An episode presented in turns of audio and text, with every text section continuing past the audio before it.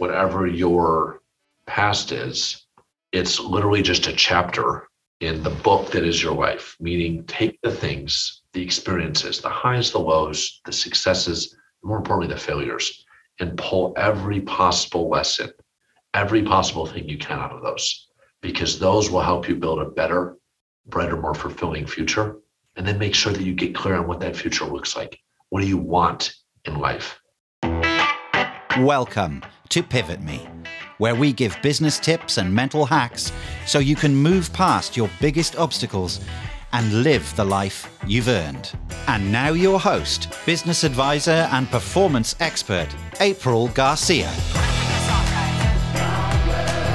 For years, I made large companies larger and rich people richer. Now I coach driven entrepreneurs to hack success, create more time, and get better results through high performance habits, the Multiply Me method, and a little mental gymnastics.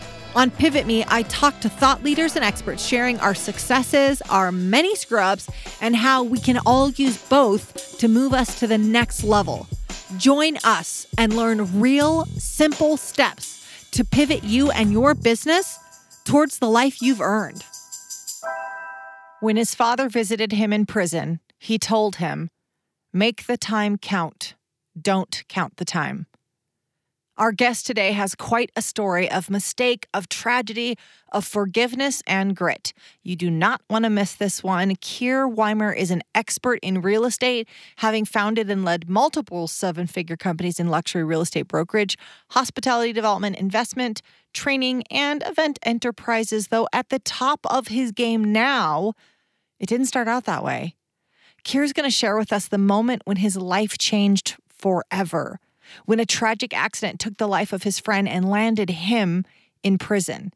His is a story of radical responsibility, of transformation, and now how he lives life to the fullest. Keir walks us through his story, how to overcome tragedy in our own lives, even if it's by your own hand, and how to rebuild. He is now focused on sharing his story, his expertise, his success through next generation education and an information company. Grab yourself a cup of coffee and let's get into this one. Welcome, Keir, to Pivot Me today. Great. Excited to be here too, April. Keir, so we just read your bio. We know some of the amazing success that you had. Before we went live, though, we were talking about some pretty significant pivots You've had quite a tremendous backstory. If you would, could we just jump into what sounds like one of the most pivotal experience in your life? If you could give some context to that and then how you've grown out of that. Sure. Yeah. And thanks again for having me on. I'm really excited to have a conversation with you today. So, my life and the lives of several of my good friends changed pretty instantly when we were in college senior year, uh, about 15 years ago now. I think that just dated me. I was 23 at the time, and we were all having fun one evening on a lake. We decided to drive home, and we had all been drinking a little bit, listening to music at a restaurant, and we got into a pretty horrific boat accident. I was driving, I was responsible, and a friend of mine passed away as a result. Several of my other friends were seriously injured and hospitalized. And suffice it to say, it was about the worst possible scene and and result of a fun seemingly an innocent night among friends. And we were left to try to pick up and understand what the heck just happened and how do you move forward from there. As a result of what happened, I was sentenced to serve up to six years in New York State prison. So at 23, I was whisked away in cuffs, and my life as I once knew it was completely gone. I became a number, became a property of the state, and I entered a whole new world of corrections and what would become a odyssey of self realization, of atonement, of learning and growing, and of really coming into a new version of myself. And unfortunately, it took the worst possible tragedy for that to happen. But being forced out of your world, out of your day to day, out of your freedom, and being sent to prison, frankly, at 23 was the best thing that ever happened to me because it allowed me a chance now, which ultimately was three and a half years that I served. It allowed me a chance to to sit back and to reflect on what happened, to realize that that accident was the culmination, was not just an accident, to realize that I was uniquely and singularly responsible for what happened, and then to take responsibility for that, to take accountability and ownership, and to hit an extreme bottom about a year in when I realized that I had an alcohol problem, that I had to get serious about what happened, that I had to never drink again, to honor my friend's memory, and to also set myself up for a life of contribution and positive things when I was finally released back to society. So at that moment of epiphany, when I was 24, I guess now a year in, in this extreme environment of negativity and vice and darkness, I started to see some light. I started to see what would happen at the end of that tunnel if I started to get serious about myself, started to reinvest in myself, started to, you know, really grow and learn in any way I could. And that's literally when it started. And every day since then has been a day of growth, a day of learning, of realization, of maturing. And you know, it's been a long journey. It's been 15 years. I just celebrated, let's see, 14 years clean and sober. And that's been the bedrock of everything that I've been able to build. And I'm super grateful to have a chance to just do that, to live a different life, because that accident, my time away, informed everything. It changed my worldview, changed my value system, um, helped me get back to who I really was, and helped me to learn to live a life of responsibility and contribution and not one of carelessness and being a kid that thought this accident could never happen to us. Sure. Keir, thank you so much for walking us through that and also so vulnerably appreciate it. I want to ask about the things that changed for you when you were in prison and how that pivot happened. But before then, I'm curious, I would assume during that night, at what point did you realize what had happened or that everything was about to change? Yeah, I think it was for me getting some actual education in substance abuse, meaning I was forced to go into a kind of a rehab program in prison. So it was around that education, you know, those resources, the materials I was reading, I was going to AA meetings, and I was never really religious growing up, pretty agnostic, secular household, but was always like kind of playing with my spirituality and trying to understand myself at a deeper level and so I was a little bit open to that. And then I started to become more open to that. And then finally I realized, oh, wow, the stories and the narratives I've been telling myself and those close to me have been, have been telling me to make it easier are actually untrue. Um, I actually was uniquely responsible for this accident. Like I actually had the power to tell my friends and I that we're not going to drive home under this state. I actually had the power to change the fate of that evening, and I failed to do that. Right. So like when I took responsibility and ownership over that and just finally forgave myself, and it was one of those like literally like it's raining outside. I'm in the cell, like, and it's kind of like a coming to Jesus, even though I'm not religious. I just had this spiritual, otherworldly awakening that evening, about a year in after all those things I just mentioned happened. And from there, it was just like this moment of clarity. I kind of knew what I needed to do. And I forgave myself because that was step one. I said, okay, we can't change what happened, but you didn't mean to do that. It wasn't intentional. It wasn't malintentioned, but like you have a chance now, right? There's a fork in the road. What are you going to do? Are you going to let this eventually claim two lives or are you going to like repurpose yours to do something good and meaningful with it? And luckily I chose the latter and I've been working tirelessly since to make sure that I honor that commitment.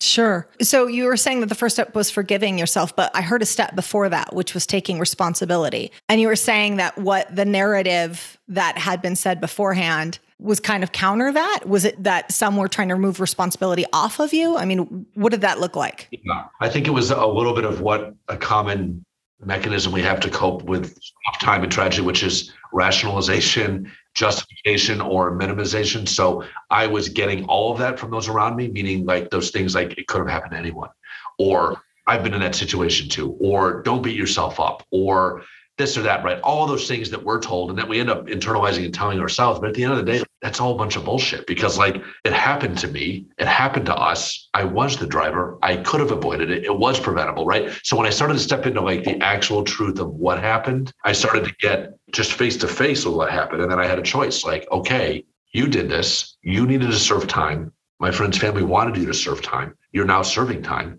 and you're paying that back, but you can never change what happened. So now what do you do with that? Well, you have an option, right? And it's like repurpose or let that keep you in a space of negativity, of self sorrow, of self sabotage, of shame and guilt. Or we can turn over this other side, the side of light, right? Which is forgiveness, which is redemption, which is growth, which is opportunity, which is contribution and giving back. And that's the side I turned to. It was hard in there because there was a lot of negativity. There was a lot of forces trying to keep you down, there was drugs and alcohol everywhere and just as much abundance as there was in the free world. But I was not going to go back to that. I was not going to go back to that way of thinking and that way of living. And I think for me, it was like I almost created a system of living and committing to that way of living, which was free and clear and sober for one, ruthlessly accountable and responsible too, and then like hyper focused and committed to my vision for the future, not knowing what method or path it was going to take, not knowing how I was going to kind of reinvent myself or have society hopefully give me a second chance. None of that, the how was clear, but I knew that why and like the what was starting to get really clear. And that was exciting. So that gave me some hope. And then I just started first things first, like started working out, started reading a lot, started writing my first book, started going to these meetings, started to speak in there to GED classes and to college kids that would come in. It started to just like find productive outlets for my time. So I didn't serve time in a way. I like utilized time. And I actually wish I could show you this. I have a picture on my wall that my it's such an important quote for me. My late father passed away about five years ago. My best friend, biggest supporter, even when I didn't deserve it, would come visit me every weekend. And he said one quote really, really early, my first few weeks in there. And it was, you know, Keir, I want to make sure that you don't count time, but you rather make time count. And that stuck with me. And it was a driving force for me to seize and utilize every waking moment in there to just get better and to make it count. So I really feel like, and I look at this quote every day in our office here, that that's what I did. And it started to then turn that time, which is by all measures, usually a very negative time, it actually became very positive. It was very enlightening. It was very uplifting. And when I was finally released, I was able to hit the ground running in a state of consciousness, emotion, strength that I just never had before. It's amazing to me that you would have this much awareness and insight at such a young age. I mean, in a time where so many people would have just spent the time either beating themselves up or feeling sorry for their bad luck or the bad situation that occurred, that you took this opportunity to have this amazing growth and and refocus everything around contribution. You mentioned going through the AA program. Was it the program? Was there a particular person? Was it your father? Like what was the catalyst for all that? Yeah, that's a good question. I think it was several things and influences. My father was a big one, a key one. He was always just kind of a beacon for me of strength, of character, of values, of morality. And I feel like I had really let him down and was ashamed of kind of who I'd become and the accident what had happened. And that was a big driving thing was that I guess chip on my shoulder in a way to just be accepted and to grow in forgiveness through the eyes of my father but also through the eyes of my friend's family and through the eyes of society. So that was a big thing. I think I'd always been pretty willful as a child, sometimes to my detriment, but I was always like, whenever I put my mind to something, I just was like all in, hyper focused, and laser committed. And so now that I got away from that way of living, which was more careless lifestyle, out having fun in college, you think this is normal, but in retrospect, it's not. Now, when I was focused on my productive outlets and uses of my energy focus, it started to change my just entire life, really. And so I think it was a lot of those influences. It was father, it was a little chip on my shoulder, it was shame, it was my ability to just focus my energy to whatever it is and go all in. And now those were always like productive outlets. Sure. I love that you talked on forgiveness because I think a lot of times we think of forgiveness as something that we extend to someone else. And pivoters who are listening, they're high performers. They have a lot of success, but we've all made mistakes and not to undermine the situation, but some of us made huge, significant mistakes. How did you walk through that process of forgiving yourself? So for someone who's listening right now that maybe needs to extend some forgiveness to themselves, how did you do that? Yeah, that's a great question, too. It didn't come quickly. It took, like I said, every bit of a year to be in there, going through the, I guess, the day to day of life in a very constrictive, like very extreme atmosphere. It took a lot of self reflection. It took a lot of time just to be myself, be alone in solitude. But it took space. It took creating space, right? Both physically, emotionally, and psychologically. And then creating some perspective, right? Being able to get out of yourself, your, you know, your ego for a bit and kind of look down on yourself and your life and see like who you are today and who you want to be tomorrow. And realize unless we let go of some of those past things that we internalize that take up space in our psyche and our and our soul. Unless we release those and we can only do that through this amazing thing called forgiveness they tend to really limit our ability to reach our potential right? To step into our fullness to you know realize what we're fully capable of because we hold on to those things those narratives I talked about earlier, those feelings of shame and guilt, inadequacy, I'm never going to be enough, or oh my God, I'm only going to be known as the kid who got in the accident. How am I ever going to get hired or start a business or get a loan or whatever, right? Those things literally, if not checked, released through forgiveness and other things, they can determine our future and our entire life, right? I was not ready to let that happen. And I was committed to a life of expansion and opportunities, even though I was coming from a very difficult past now. And I was going to have the scarlet letter on my back. I just wasn't going to let it define me and the rest of my life. And I knew that started with forgiveness. Yeah, that's incredibly powerful for someone who's listening right now. So, when I think about the scarlet letter, I mean, how do you navigate that, Keir? Like, how do you navigate when you're out and you're ready to kind of re enter the workforce, life, the social situations? That had to have been a lot of a series of very difficult conversations. How did you manage that? Yeah, boy, that was tough. Paid some context. I was released about nine years ago to my parents' custody. So I was almost 30 years old, living at home with a curfew at eight o'clock with no driver's license, completely broke, on parole, having to report to my parole officer, no job, trying to still finish my college degree because they suspended me. I don't list these things for any kind of like sympathy. I, or I list these things because it was like, oh crap, you made it through one very tough chapter, but you've got another equally tough one in different ways. So now, what are we going to do? Right. And I had to just marshal that strength again. I had a lot of walls in the journey that I had to find a way through, not around, not over, but like through. One of them was getting denied parole when I was in there.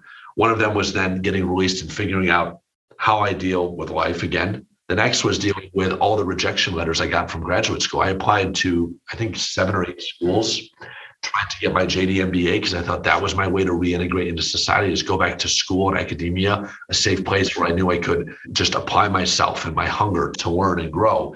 And well, the universe and admissions committees had another idea because not one of them let me in, even though I made the story and kind of my pivot, no pun intended, to this new life, a new way of living, a central theme. It didn't matter. Nobody let me in. That was another big wall. It's a huge wall. I remember reading that last letter that would have been about yeah eight years ago. Last rejection letter last school and i was like oh my oh my god like what what am i going to do now? Like i don't have a job. I'm still on pro i have no license. I'm broke. I need to move out of my parents house. I need to try to launch into the world as an adult. And at that point that's actually ties into what we just talked about before the call started is at that point i had this other moment of epiphany when it, and it was this. I need to be an entrepreneur in every sense of the word.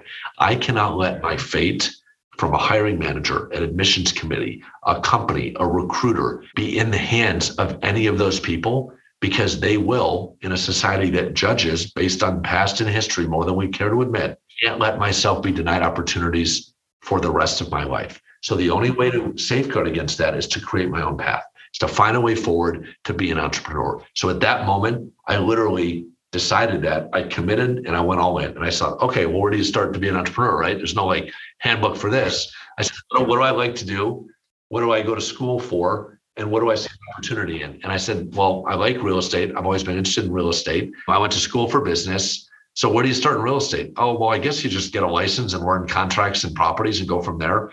So that's what I did. I got a license. On my first year in real estate as an agent, with not one sale, forty thousand dollars in debt, credit cards, family loan, not one sale. I was literally pulling my hair out. April. I was like, now almost two years out. I'm. I feel like just an utter failure. Another big wall, and that was a tough one I had to break through. And I had to like shake myself and learn the lesson of the playbook that is our history, which is, hey, dude, you've been here before. You've been harder stuff you went through three and a half years in prison. You made it through parole. You made it through reintegration and release. You get through this. Don't give up. Even though all the pressure was, dude, you got to get a real job. You got to go get salary. You can't be on commission work when you need to pay the bills and you're a year in. I mean, who does anything for a year and doesn't get paid? Nobody. They quit, right? entrepreneurs so I, do, Karen. Yeah, entrepreneurs do. You're right. I, I got to learn by doing and bash my head in a few times a wall before I learn. But here's the beauty in this is that that 13th month, the first month of the second year, was house sold. And then the next one sold. And then the next one. And that second year, I went from bottom of the market to top of my company out of over 85 agents. And then the next year, I started a team. We were top out of, I think, two or 3,000 agents. And all of a sudden, within literally 18 to 24 months, I like it just, the, everything started to happen. And that was the beginning of the launch point. And it only happened from not giving up when I was on like the two yard line, because most people would have left the industry like they do because there's a lot of attrition when they weren't getting results. And I just, that goes back to that lesson. Like I was not going to give up on myself. Yeah. So, Keir, I love this story. Actually, before I want to point out something, we talk about on Pivot Me about this attaboy folder, where essentially it's this collection of things that either you've been successful at or things that you overcome. And we draw on that in times of crisis, in times of doubt, lack of, you know, crisis of confidence, things like that. And what I heard was you've got this really substantial attaboy folder of like, look, I've overcome some of the most difficult things that a person can overcome. And I get to draw on that strength when I am tested. Like, oh, well, I've overcome things in the past. I can overcome this. And I love that you were able to draw on this one thing I'm curious about is now you have your willingness to tell the story. You've embraced the story, but I would imagine this story of, of these tragic events, I would imagine there was a time when you wanted to run from this story. Was there? Yeah, I mean, it was probably right the first year out, even though very quickly after that first year, I actually got back in front of the story, meaning I started to speak at stop DUI programs, former high school, colleges, and I actually started to speak with my friend's mother, uh, my friend who passed her mother, and spoke on a few stages to help prevent these types of accidents to reach kids that were in a young, more vulnerable state. And through her leadership and pioneering, we actually were able to get a law passed in the state of New York, Tiffany's Law, to help prevent these types of accidents from happening. So I think pretty quickly I started to get back in the conversation, not to run from it. Like many people, again, advised incorrectly now in hindsight, why don't you just move someplace where nobody knows you? Why don't you change your name? He's like, no, I'm going to face this. This is part of my story, part of who I am. And now it's like people should judge me on who I am today, hopefully, and where I'm going tomorrow, not just on that full decision when I was 23. So I went back to the same small town in upstate New York where this happened, and I tried to start a career. That's where I tried to start in real estate. Everybody knew who I was. And it wasn't the kid who was getting into real estate. It was the kid who got in that boat accident four or five years ago. That was the the letter. That was the reputation. That was what preceded me. And it was tough because a lot of people probably didn't want to do business with me, didn't give me a chance. And that was fine. And I probably deserved that. But there was an overwhelming amount of people, the majority that did, that gave me a chance that said, you know what?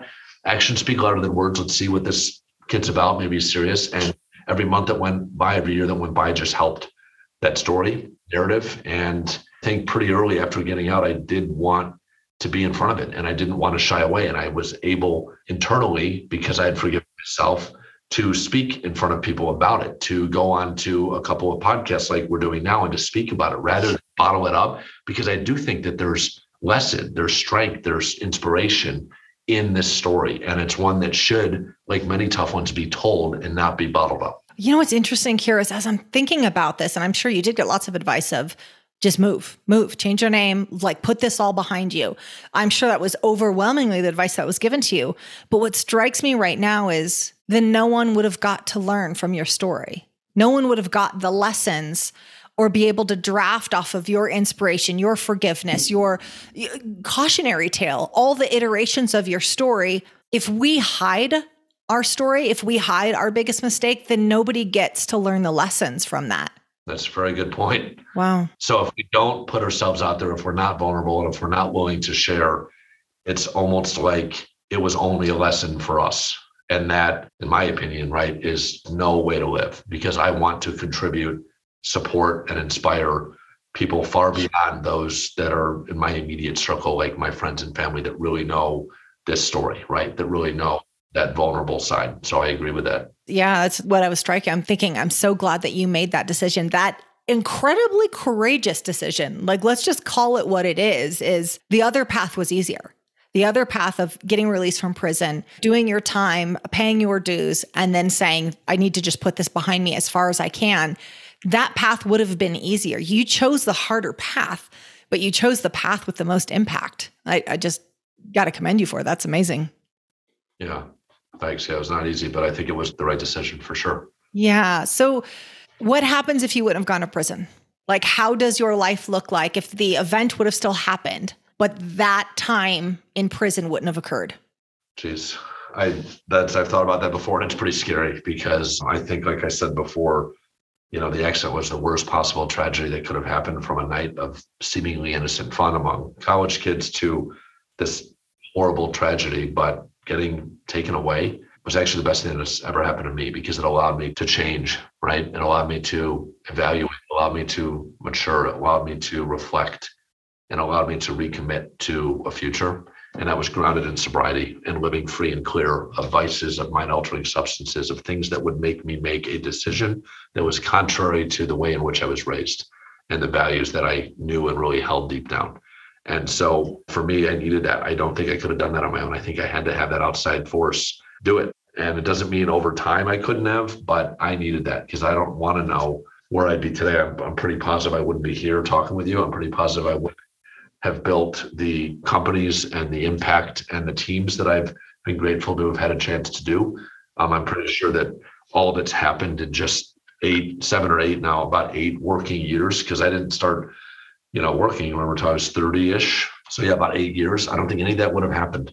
And I don't want to know where I'd be. I think it'd be a far different place and not one that I would be so willing to talk about. Yeah. All right, we've got some awesome news today. The YouTube relaunch is here now. Never seen before footage of our actual interviews. You're going to watch the video of me sitting down with Jay Abraham and asking him, what the hell are us entrepreneurs doing wrong? We've got footage of me talking to Cameron Herold and him telling the story of the rave he went to in his 40s. Footage of when John Lee Dumas from Entrepreneurs on Fire told us that we aren't perfectionists, we're cowards. We have it all captured and we are pumped to share it with you today.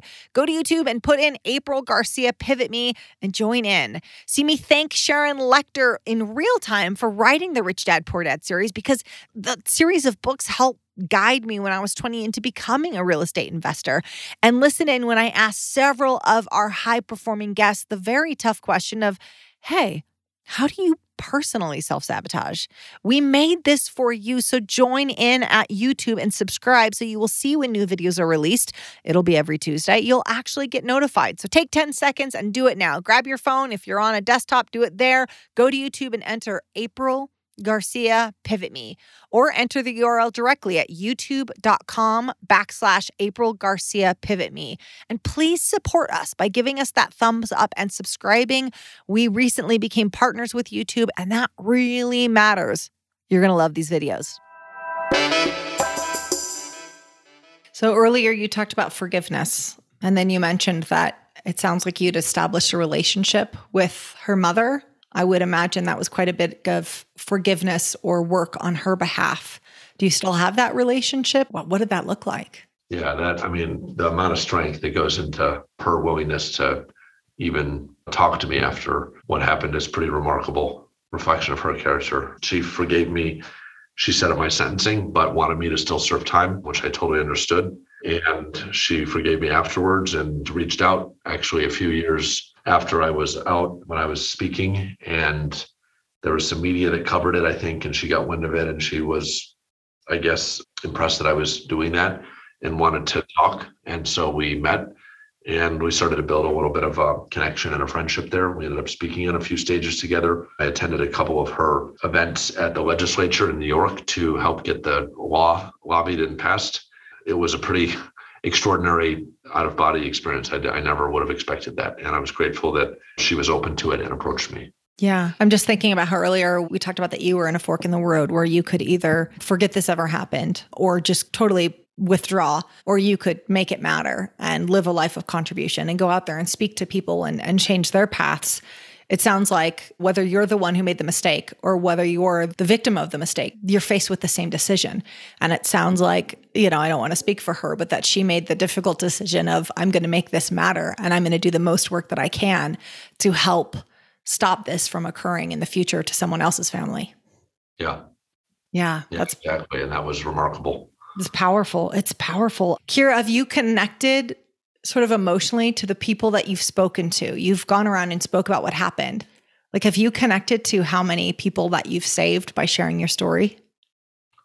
I mean, I have. And when I do speak, it's pretty just powerful. I mean, in terms of the people that I chat with afterwards, the parents, the kids, the other people that come up. And I mean, you can hear a pin drop in there. It is a very difficult story, a, a, tough one. It certainly causes pause and reflection. So I do think it hits home with a lot of people. In terms of the numbers, I, I don't really know, but I know that it's a, a very important message to get out there. And I'm trying to recommit now post pandemic where more of these chances will arise to getting back and speaking in more places. I also tried to, through my personal story and through my multimedia company, make that a part of what we do in our coaching and in our other programs because of the inherent lessons in there.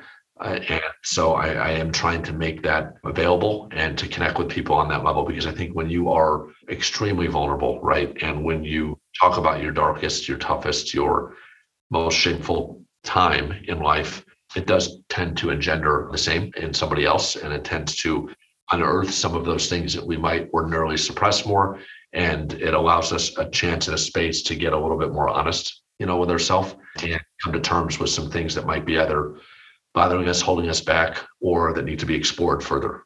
Yeah. And we keep it to ourselves. The only person that benefits is us. Yeah. If we've got the courage to share it, we have the opportunity to let a lot of other people benefit from what happened. Yeah, exactly. How has it changed the way that you interact with people? Whether it's the way that you understand people, perhaps the way that you forgive people. I mean, you've got a very unique perspective on this. I would imagine you see people differently because of this situation. Yeah, totally. Well, I'll tell you, I'm like the last person that you'll ever get like a judgment from. Um, meaning I'm not in a position to judge anybody or any anything. So I'm very non-judgmental now, very kind of unbiased in terms of any prejudice going into a conversation, a meeting, an expectation. I try to not live with regrets or uh, preconceived notions or expectations because everybody does have a story. Everybody has trauma in their past. Everybody has some demons that they're working through, and everybody has a side to them that is probably not readily apparent, right, to the image that we project and the optics of our kind of veneer. So I'm like uniquely attuned to that now more so than I ever was. Yeah. Everyone has a chapter of the book that they don't read out loud, right? Yep. That's it's interesting. Wow. I'm just trying to put myself so sort of kind of in the aftermath and then how I would construct my life. I'm trying to as best as I can kind of put myself in that situation. And I can't help but think I would feel like a fire was lit under me, like almost like time was chasing me to make the most of my time on earth. Do you have a little bit of that? I do. And it's largely been a positive force, but it does create a little bit of inability to sit still. I've always been kind of go, go, go. I'm even more so now. I mean, I work probably 80 to 90 hours a week, uh, generally seven days a week. I'm trying now with a new time block calendar and my great coach, one of many, which we can talk about later. Is, you know, the team that you're supported by means everything. But we're trying to really create a one day week, Sunday, just free, off the grid, no work, where I can just lay into my hobbies, be out skiing, hiking, mountain biking, unwinding, right? Maybe a little bit of time planning for the week, but largely just not working. I run several pretty successful high growth businesses in technology, real estate, and uh, multimedia. And we've got you know, collectively over 50 employees now, and just a lot of people that rely on me and on the company and on our ability to grow. So there's that pressure. There's the anxiety of just being responsible for that much, that many people obviously pivoting, luckily successfully through COVID, created some anxiety. And just to be honest, my experience being away and now realizing that I am lucky to even be here and whatever reason, whoever kept me and whatever kind of explanation lies behind the fact that I'm here is a charter, is a mandate for me to take like every moment and just make the best of it and find a way to give back, to be utilizing this time here in the best, most productive way possible. And that is largely, along with my ambition, fuel a lot of this growth and achievement. But part of that, right, can be detrimental. There's a detrimental side, which is never just quieting down and like slowing down and stopping for a minute. So I'm working on that part of it, but largely it's been a very positive force. Sure. I was thinking it's my imagination that it would be easy for you to feel like you have to earn your right to be here. And that could lend itself to 90 hour work weeks. Yeah. I think it's that. It's a little bit of that inadequacy. Like we talked about the imposter, like why me? Why am I allowed to do this? How have I gotten here? Like, why do I even have these opportunities? Right. Because of that, I think extreme forgiveness early on because of some other work I've done with some really talented people, I think for me, it's been a little bit easier to kind of, I guess, have that sense of peace and that sense of calm with what um, has been laid in front of me, with the opportunities I've also created, and the things we're able to create together on these you know teams and these companies. But yeah it's definitely always there. There's a little bit of that anxiety of always go go you know we only have one shot at this thing. Um, life is fragile at any point. I'm uniquely aware it can end. So it's kind of like let's just not take any of it for granted. Keir, I'm thinking about the companies that you've scaled and the, the teams that you have. I'm curious if you think that the individual contributors, the individual teammates, do you think that because you're so vulnerable, because you've shared, you know, the mistakes that you've made in the past, and again, we've we've all made many mistakes, and most of us don't have the courage to share them so openly.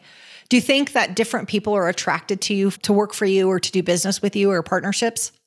Great question. I think yes. I think for because it is very readily available online, right? People just Google my name and you'll see a lot of things about this. I don't run from it as we've discussed. It sometimes comes up in a hiring process if somebody brings it up or makes a comment, or I sometimes bring it up, although not usually. But I do think it does because it shows a level of like world view, but also world experience. And it shows a level of maturity, I think. And so it also shows, to your point, a level of vulnerability. And people want to know that they're in a space where they can be vulnerable, where there's an open feedback loop, where people are not judged and graded or valued based on where they've come, but we're more supported and we're more kind of rewarded based on who we are today and most importantly who we're becoming tomorrow right? Where we're headed. And so like we actually at our team my boutique hospitality company we're owner operator of a lot of hotels and resorts. We employ a handful of people that have a criminal record that have felonies, and one of which I actually met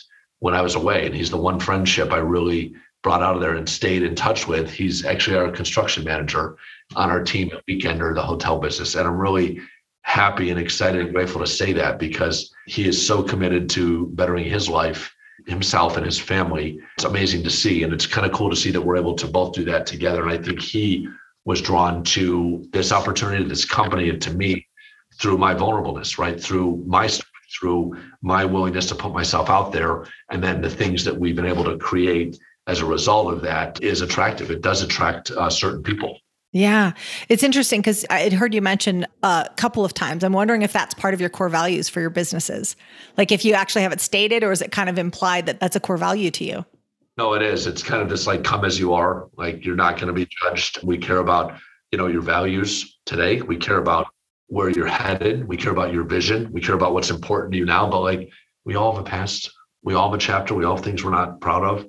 I don't really care about that. I care about like what lessons did you take from that? I care about like what did you learn? Like did you grow and become stronger for it? Or does it define and dictate how you live and who you are today for in, in a negative way? That's what I care about. Yeah, no, that that's incredibly powerful. That's as you were talking earlier, I'm like, there's going to be teammates that are absolutely attracted to you and your companies because of this story, because of your vulnerability. I love it. So not only attracted to come work for you, but probably also encouraged to be a little bit more visible about their story. So I just think the the positive ripple effects are so many, innumerable, and probably Many of them aren't even perceived, though definitely there. So talk to me about this transition from, you know, coming out of this and reframing it and managing the narrative and then building successful businesses. Like we talked about the first year, the lean year, I always think of it as like three feet from gold, and most people just stop swinging because they don't know that gold's just on the other side. So, what did you do? I heard managing the narrative, that's a huge part. Many people think they need skill set. Oftentimes we need mindset. Tactically, what did you do? Was it reading books? Was it getting mentors? How did you make that leap from where you were to a successful business owner? Yeah, I think it's funny because I feel like I was into exploring and creating my own systems of personal development and self help and optimization before it was kind of like really mainstream. Sure. You were into personal development before it was cool. Well, yeah, I kind of think so. I mean, it's obviously been around as a kind of discipline, right, in an area of study since. I mean, one of obviously the people that probably you and I draw from is Napoleon Hill, right, who back in you know early 20th century was writing on things that now are like just basic Bible principles of like what it takes to be our best personally, professionally, what it takes to attract and manifest, you know, the goals and things are important to us. But, you know, for me, when I was in there, and that was now in almost 10 years ago now, I was, you know, reading everything I could get my hands on, the classics of the Western world, the Western canon. I was writing my first book. I was, you know, working on my spiritual side. I was understanding and building in a secular agnostic system of staying clean and sober so that I could make sure I didn't go back to that way of living when I was released. And then for me, when I got out and I started to see how the world changed, because remember when I went in there, I had a razor. When I got out, there's iPhones. I was like, oh shit, what just happened? So it's like all this tech changed in just four years. And like all this new content was out, and there was these things called podcasts, right? And there was like all this stuff that I had never seen or heard of. And so I came out and I was like, oh my gosh, this is amazing. So I went even further down the rabbit hole of that. And I started to read as much as I could in this space, right? To optimize and understand my mindset and how to hone it. I started to, you know, attend events, right? I've been to several of the Tony Robbins events we chatted about, um, other people in the space that I look up to, like Brendon Burchard. I ended, ended up getting uh, certified as a high performance coach. And then the thing that's really helped me is make sure that while I am a coach and a mentor, and somebody who helps others through my experiences, my failures and successes, I'm also always a student of my craft and I'm a student of the world and I'm a student of learning and never stop stopping to learn. And that was instilled from my father and my mother, both of which are academics, came from that world in academia. And that's the idea of like education is not a degree, it's not finite, it's not something that you do for the sake of doing, it's something that you commit as a way of living. And so for me, that's like a way of living, literally. And so it never stops. So right now, the thing that I'm excited about most in terms of that personal development and optimizing is I built like this world class, what I would call executive support team. But it's like part personal, part executive. So I have coaches in every possible facet you can think of, from my entrepreneurship coach to an accountability coach, to an amazing fitness trainer, to an awesome genomic nutritionist, to this uh, anti-Western medicine, like new age primary care physician, to God, what else? Yoga and mindset. I got trained in transcendental meditation. Long story short is I put together a team that supports me in all these areas to just be my best, to like find that next edge, to continue to live better, to be more present, to be healthier, and to kind of that's part of the ambition of me, the type A, is to chase that like next best version of myself. Yeah, that's amazing. I love this idea too that education is just something that you do. It's just a way that you live. If we think about it in terms of personal development, so there's obviously higher education, but personal development, it's not something you ever graduate from. And I think we kind of get caught in this idea of eventually I get good enough that I don't need this. Eventually I get to that imaginary level that's okay i'm good enough there. We are always supposed to be chasing the next version of ourselves. And if we don't we often feel unfulfilled. You know progress is found in fulfillment right? Or fulfillment's found in the progress. We stop progressing we start feeling less and less fulfilled. But i think it's just a good reminder that love you went in with a razor come out and people have smartphones. I mean that's a huge leap. It's just i mean the technology advances alone and you made up for that and so much more Uh, essentially four years of your sort of technical advancements, educational advancements, or at least academia, all was removed for four years. And yet you made up for that and so much more. I mean, that that's a powerful story of overcoming. Yeah, I'm just thinking about the amount of work that that had to take on. And now you've got coaches and you've got mentors and you've got these experts that you draw in to be the best version of yourself. Now, if someone's listening right now and you know, maybe they identify with that piece of that desire to be the best version of them. What would you say to them? Like, this is how you can do this. If you're chasing after that next version of you, what's some practical things you would tell them to do to get there? Yeah, good question. I'd say one, it's good to be really honest and self-reflective. So like taking stock and inventory. I have a little exercise that I do usually twice a year, which is kind of like just getting a little bit free form. Like, where am I at today? Were things that I've really worked on recently that have, you know, increased my strengths, were some of my um, areas of improvement that I could go more all in on, that I could find some help on, that I could maybe even delegate more to or even step out of. So I do that personally, professionally, like take a, like an inventory of stock where you're at today. Then start to like map out, okay, well, what is that ideal version of me? What is the best Keir, right? What is the best version of April? What does that look like? And not physically, but but that could be a characteristic. You know, fitness is important, right, to all of us. What does that literally look? So that could be in the you know major categories, like financially, where do you want to be, right? And I do this over a one, three, five, and ten year, and it's usually like at end of the year. Usually takes one to two weeks because I have like if you saw my goal planning, setting, and vision process, it's insane. It's like and Google Docs. It's like this whole framework. It's a, but it, it really works and I love it, but a little more sophisticated than it needs to be. But anyway, it, over two weeks, I do that, right? So it's taking stock, it's being honest and hyper reflective, it's understanding the destination where you want to go, who do you want to become, right? In this next year, three, five, ten years. And that's in major categories like where do you want your spiritual journey to take you? Where do you want to be financially, right? With your net worth, your passive and active income? Where do you want to be in your business in terms of impact, team size, headcount, revenue, all these major areas, right? Like if you have big goals, you need to make sure they're articulate. You need to make sure they're written down. You make sure they're clear because otherwise, how the hell are you going to reverse engineer a plan to get there, right? You need to clearly the two ends of any vector in life, and that is where you are today and where you want to be tomorrow. I love it. I love that you're also talking about being connected to the what, not the how. Everyone gets lost in the tyranny of the how, like, well, how am I going to do this? No, no, no, no. Just paint a very, very clear, very detailed picture of where you're headed. And the how kind of works itself out. But first, you got to start with the what and don't get lost in the like, well, I want five businesses, but I can barely handle these two I've got right now. You reverse engineer it. You start at the end and then you think of the step right before that and the step right before that. You can't begin where you are and then look ahead. That makes it really, really difficult and you get stuck in the how. Correct. And that goes back to a kind of a credo that I live by, which is commit relentlessly to your vision, but be flexible on your means, which is how. Kill my whiteboard. But be, yeah, but just commit relentlessly to your vision. It's actually part of my like personal brand statement that we work through in brand builders. And that's it. Is like once you're clear and once you're all in on your vision, what you want, the path will start to emerge. But you got to get clear of the destination the strategy, the how, that stuff, it doesn't need to take full form immediately. And frankly, it's going to change a lot of times. It is. And the more that you kind of spend some time with that visualization piece, for me, for us internally, we we lean out three years. And so we get this really clear vision of three years out. The more you become acquainted with the version of you three years out, we call it the my three Y, it normalizes it. It's not crazy anymore. When you think about three years from now and you're like, well, yeah, I've got two New York Times bestselling books the more you become familiar with it, it starts to feel like an eventuality, like this thing's inevitable instead of something that you're scared to say out loud. Yeah, you're true. That's a good point. I like that.